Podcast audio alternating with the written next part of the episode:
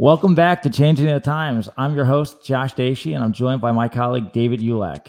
David, we are in our 11th week of dealing with COVID-19 here in the Northeast. Johns Hopkins University announced that there are more than 363,000 deaths worldwide, and over 100,000 Americans have died from this disease in the last 4 months. The numbers are staggering. 5.9 million cases were reported throughout the world, and over 2 million cases confirmed alone in the United States. While professional sports remain up in the air when they're going to return, along with colleges and universities, as they are finding ways to discuss how they're going to do it for summer and fall semesters. One group that is returning to the workplace on June 6th is the Catholic Church and Archdiocese of Philadelphia, which is set to open their doors and resume services next Saturday. David, here to discuss what changes are being made in the church in and around the Philadelphia areas, and how they're going to accommodate new social guidelines is Father Jeffrey Rott from St. Lawrence Parish in Upper Darby. Father, thank you for joining us today. Absolutely. How are you doing today? Doing good. Good. Father, when did the parish decide to shut its doors in March? I would have to double check the exact date, but I believe it was Wednesday, March 17th or 18th was the last day. We were allowed to have mass at 12 o'clock, and then we never really shut our doors. We just were not permitted to have public masses. Could have a funeral, could have a wedding, could have a baptism, but we were not permitted to keep a public schedule. Did you, over the last 2 months, have you done many funerals, unfortunately, and have you hosted many weddings? I haven't had any weddings, but we may have had, our deacon may have had one for the Hispanic community. I have only had one funeral on site during that time because we had the restrictions where you could only have 10 or less at the gathering. But I've had a number of prayer services at funeral homes because and that was at the request of the families during this time.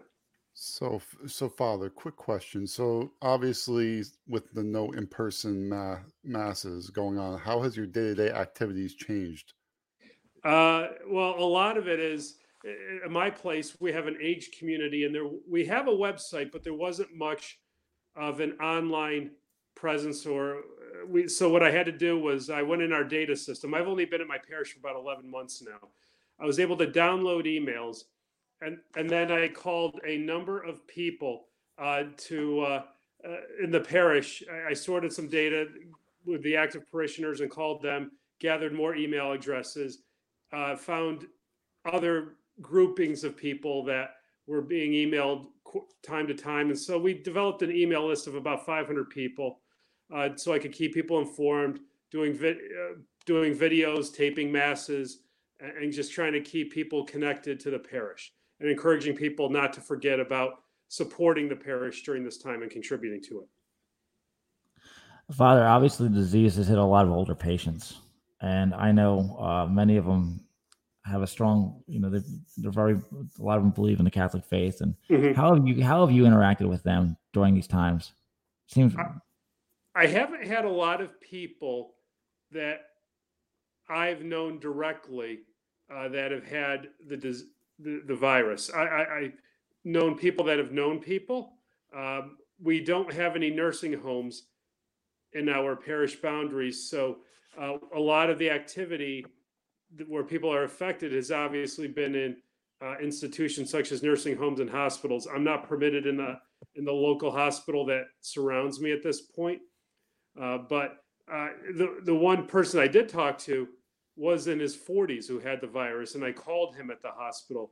And I've been praying for other people that I've had parishioners or people that work for St. Lawrence that have had loved ones that have had the virus. So we've kept people in our prayers, but we haven't had as many direct impacts other than maybe former parishioners that were living outside the parish at this point, especially in nursing homes that are outside the parish. Sorry, Josh. Go ahead, David. So what are some of the guidelines that are being discussed to open the doors on June 6th? Okay, we are permitted to have public gatherings again on June 6th. We're permitted to have, and it gets a little confusing here, but we're permitted to have up to 50% occupancy, but at the same time expected to maintain social distancing. So if the church, holds 800 people, then you could conceivably have 400 people in there. How you can fit 400 in a church that holds 800 and maintain social distancing, I don't have the answer to that. But families can sit together if they are living together. So they don't have to be 6 feet apart from each other. So if you have a family, they can sit near each other.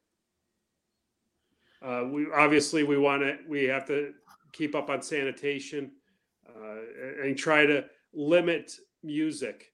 And we were given some instructions on how to limit music so that way the droplets from singing would be less likely to carry. Expectations are people wear masks in the church. The liturgical ministers, including the priest, are expected not to wear masks, but that's only a couple of people. Okay, well, are the altar boys going to be required to wear a mask? They would be expected not to, but if they really want to, they could. I am going to go with only having one altar server at a mass at any given point in time. If there's not an altar server, I'll be fine without one. So, okay. So another quick question is, you used the words your parishioners are expected to wear masks. Say if I myself was a rebel, I'm just playing devil's advocate here, walk into the church without a mask and still want to participate in the mass. Would you turn me away? How would that work? They would be expected to be isolated in a corner of the church. Obviously, you have to deal with that when you get there. We will be advertising, please wear masks when you come into church. We don't anticipate huge crowds at this point. So at my parish, we have 5 English-speaking masses on a weekend. The average mass this time of the year would get anywhere between 150 to 200. At that time, 130 to 200. So we would have 750, 800 people coming in, English-speaking on a given weekend. The Hispanics have about 300 at their one Sunday mass. We, from other dioceses that have reopened the doors, we don't expect huge crowds at this point. All right, Father, so I'm going to play devil's advocate because 55 million people actually watch the NFL draft, which never happened before. And yes, all of a sudden, church is now going to be opened in the Philadelphia area. And I can honestly say I think there's a lot of people that have been praying a lot. This is something new that they can go back to. Obviously, you see large services at Easter. You see large services on Christmas Eve and various religious holidays. Do you expect an increase of parishioners because of the doors opening and it's not somewhere else to go? It's a great question, Josh. The answer is no, we are not expecting that. Think about the NFL draft. It's from the safety of your home, and it was a primetime event on television that didn't surround about news about the virus. It was something to take your mind off of normal daily life, similar to the event with Tom Brady and Peyton Manning and Mickelson and Tiger Woods a couple days ago. It was from the safety of your home. I think people are still going to be fearful about going to church for a number of reasons. One is that you're standing still for a period of time or sitting down, less movement. Whereas if you're outside and you're walking, you're moving, but you're going to be around somebody next to you. So you're going to wonder if this person next to me that I don't know, even though they're socially distant, if they are having the virus, I will be in their presence for a half an hour or longer. So, Father, explain to me how will church kind of go as normal when we kneel to pray because of people where there's still a misconception if it's if your hands are carrying a surface and you're kneeling, whether it's on your knees and you're touching the pew in front of you. Will parishioners be required asked to wear gloves? Will there be kneeling in church? There will still be kneeling in churches. Josh, great question. Now, at my church, there will not be because we have asbestos in the ceiling tiles of our main church, and they've buckled and fallen over the years. We moved the church down to our lower church which used to be used as a church about 20 years ago or so. We restored it in the past couple months, and we have chairs down there. So we're actually kind of fortunate where we can move our chairs around versus taping off pews. That in a time like this will be helpful. But in a typical church, it will not be church as normal because there will be less singing. Some people will come up for Holy Communion. If you come up to receive on the tongue instead of with your hands for Holy Communion, the diocese is recommending us, if we are permitting reception of Holy Communion on the tongue, for example, that somebody has to sanitize their hands in between each person receiving. At my church, we are not offering that as an option currently. So Mass will not be as normal. There will be no singing. The liturgy will look the same. We are permitted to take up a collection, whether we have a basket at doorways or whether we, if we have ushers taking up the collection, they have to be using baskets with handles on them. You can't have people pass around a plate, so to speak. So every parish is going to be a little bit different. As I said, we're expecting lighter crowds because people are going to be nervous about returning back, and rightfully so. They're going to have to make their own decisions. Quick question. But we welcome them back. Quick question. So with the lighter crowds, are you guys going to be offering your services to be viewed online through a website those who are afraid to come back inside the church? Another good question. We have been offering our services online. I've been taping our services out of our convent chapel because it's smaller, and that way I was able to provide daily and Sunday Mass for our sisters. It was kind of a win-win during a time like this. Typically, the sisters would come to the church, but now that we're going to be in the church, we don't have live stream equipment, so I'm going to have to make an iPhone or an iPad work, tape it, and project it back onto YouTube. It won't sound as good because we'll be in a bigger church that echoes versus where we had a small chapel before. But yes, we will still be offering a taped version of our liturgy. And if it doesn't work for people, there's plenty of options. There's other parishes that are taping things, live streaming. EWTN has plenty of offerings. So there's not a need for every single parish to offer an online version of their liturgy, but we will do our best to accommodate it. This is a new territory for us because we're going into a new worship space at the exact same time of trying to come back into a normalcy during a pandemic. Your previous parish, St. Jude, up in Chalfont, Pennsylvania, they had a larger congregation. How are they handling things, and will they be doing more services because they do have a bigger congregation, as well as St. Basilica in Philadelphia? How are they going to be handling things? St. Jude is slightly bigger than my congregation.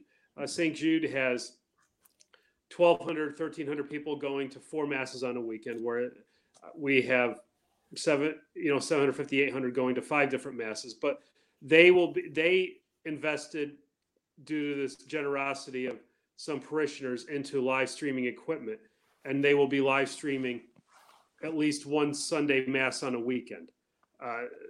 And they have better technology than I have access to at this point. I'm in an area that doesn't have the means that a parish like St. Jude would have.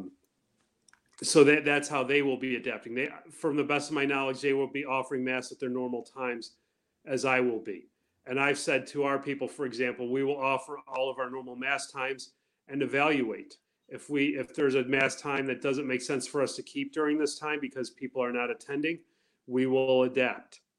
And we will look at things week by week during the middle of this time. That's very interesting. David, you had something? I was just going to ask, is there just a common thought or a misconception that you want to get out there, say, for people that are scared to come back, and just talk about the importance of coming together as a community, for the people? I don't know if that made much sense. No, it came out of my head. Yeah, I think people have to continue to be safe. And we want people to come back to Mass. We want people praying. The diocese around the country have not, are still allowing people not to be required to attend Sunday obligation. And the Catholic understanding, because Jesus rose from the dead, Sunday being the Lord's Day, that the expectation of the Catholic Church is that one attends Mass on Sunday, but that requirement is lifted during this pandemic. And that requirement, even though the church doors are open, is still lifted. So we're saying to people, be safe. If you're going to come in, you know, have good hygiene, wear your mask, and make your own judgment on receiving Holy Communion. Please be understanding if you typically receive on the tongue, and don't touch the host if your parish chooses not to distribute on the tongue during this time. Please be understanding of that. We're trying to make sure that safety is taken care of. So if you're accustomed to having a certain style of music, be flexible. If you're accustomed to receiving on the tongue, please be flexible if your parish is not offering that as an option. And just know that we're doing our best during this time to trying to find that balance of sacred worship and finding that balance of being safe during a pandemic. We don't want this disease to spread to people that, especially to people that are vulnerable. So Father Jeff, other religious worships such as Judaism, synagogues are not opening the doors yet. Why is it the right time for the Catholic Church to come back in Philadelphia? Because of how what we believe in our theology of the proximity of the Lord to the sacraments. I mean, we believe that the Eucharist is the body of Christ, and we believe in that it is a requirement for us to provide that for us, because we believe not just in worshiping God in thought and in speech and in actions, but it's also God's dwelling among us. So the Catholic theology is different in the sense that we believe within the act of the Mass that God's presence is among us in a physical way, not just spiritually there, but also physically there, because of our understanding of sacramental theology and the free right to worship at the same time. John Paul II had said, freedom doesn't mean that we can do whatever we want to do, but what we ought to do. And worshiping God and making sure that God's presence in among us is a priority. Because of that, the understanding of worship for Catholics, with all due respect, is different from other Christian communities or other non-Christian communities. Do you think the Catholic Church will have a bigger following because they're the first to come back and open its doors? And do you think a lot of people's faith has grown stronger through this time? Honestly, I'm not, and part of, I didn't even touch on even that part of the question. I'm not even aware of what other communities are doing during this time.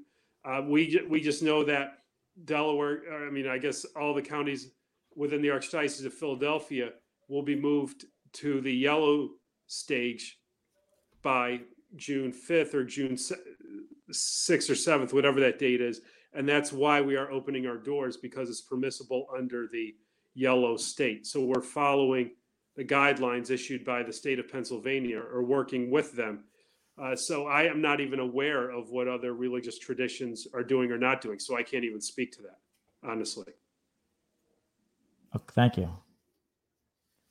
Father, obviously you're a big Syracuse fan. Yep. So who was your favorite Syracuse player growing up? My favorite Syracuse player, what sport, football or basketball? Well, we can go either. I mean, David actually roomed with James Sutherland. I was at Notre Dame Prep, so. Well, I mean, Derek Coleman was an absolute beast. And then, and remember, there's always two stages when you're a sports fan. There's a stage where the guys are older than you, and there's a stage where the guys are younger than you. And you know, when you're following college sports, you have that point where you're like, oh my gosh, they're now younger than me. But. So what stage was that? Right now. In my younger years, Derek Coleman was the man. And I would say, you know, after that, I'm 41 years old now, the chosen one. And anybody from Syracuse knows when I say who the chosen one was, who is the chosen one? David, any guesses? I'll have to imagine Carmelo Anthony. Yes. He was only there 1 year, got us the title. And so, yeah, Carmelo Anthony would obviously be on the other side of that, where they're younger than me, Carmelo would be my favorite. I thought it was Mike Hopkins, to be honest with him, or Jim Brown. Those are my two guesses. But the other one would be Jerry McNamara, because Jerry McNamara would not have won the championship without Jerry. And he was the little one. So he probably is my favorite Syracuse player of all time, Jerry McNamara. 6 threes. Yeah. He sealed the deal. He really did. And he's still on staff up there.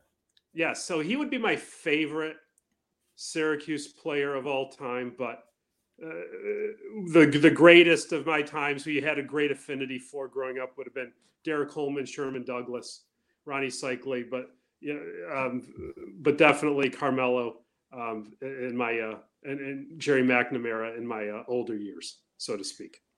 That's a young Jim Boeheim back then. Young Jim Boeheim. Jim Boeheim started coaching before I was born, so that was he's still going at it. God bless him. What's your thoughts? What was your thoughts on the season? They were starting to look pretty solid down the stretch. Syracuse has always had a reputation of either underachieve or they overachieve, and there's really no gray area. When they should be winning, they don't win, and when they shouldn't be winning, they win. And that's Syracuse basketball. So you live and die by that. Father, if someone wanted to reach out to you after watching this and listening to this on the podcast, where would they go? In terms of what? The church or Syracuse? Yeah, Syracuse. Yeah. They want to pick your knowledge on Syracuse sports. Where would they go? Where could they find you? On Facebook? On LinkedIn? Facebook. Yeah. Facebook, absolutely. Yeah, Facebook would be the best way. I have a LinkedIn account. I have a Facebook account. I have Instagram, but my platform I tend to use the most is Facebook. Father, I can't thank you enough for joining us today. I learned a lot about what's ahead for the Catholic Church, and I'm excited to get to church next Sunday. So good. I appreciate your time. David, I want to let you know, I became a Catholic under Father Jeff and his guidance as I was getting ready to become Paul Weir's son, Theo, God's father. Yeah, Josh thought he was Catholic. It was pretty funny. I said, "Give me your baptismal certificate, Josh," and you weren't. I said, "Okay, Josh, you got a little more work to do than initially thought here, but we'll get you there." So. And I learned a ton. I really did. Josh is doing a great job with Theo, too. Yes. Father Jeff, I have a Theo story for you. At some point, we'll talk off air. It's golf related. It really is. So, good. So I will touch base soon. David, you want to take us out? Yep. Just want to thank Father Jeff for coming on today. Everybody, please remember, in order for us to grow this and have these great interviews, please subscribe to us on YouTube, Spotify, Google Play, on Anchor, whatever you might be listening to this podcast on, because your subscriptions will really help us grow our brand. And thank you for listening today. Thank you, Father. You're welcome. Thank you.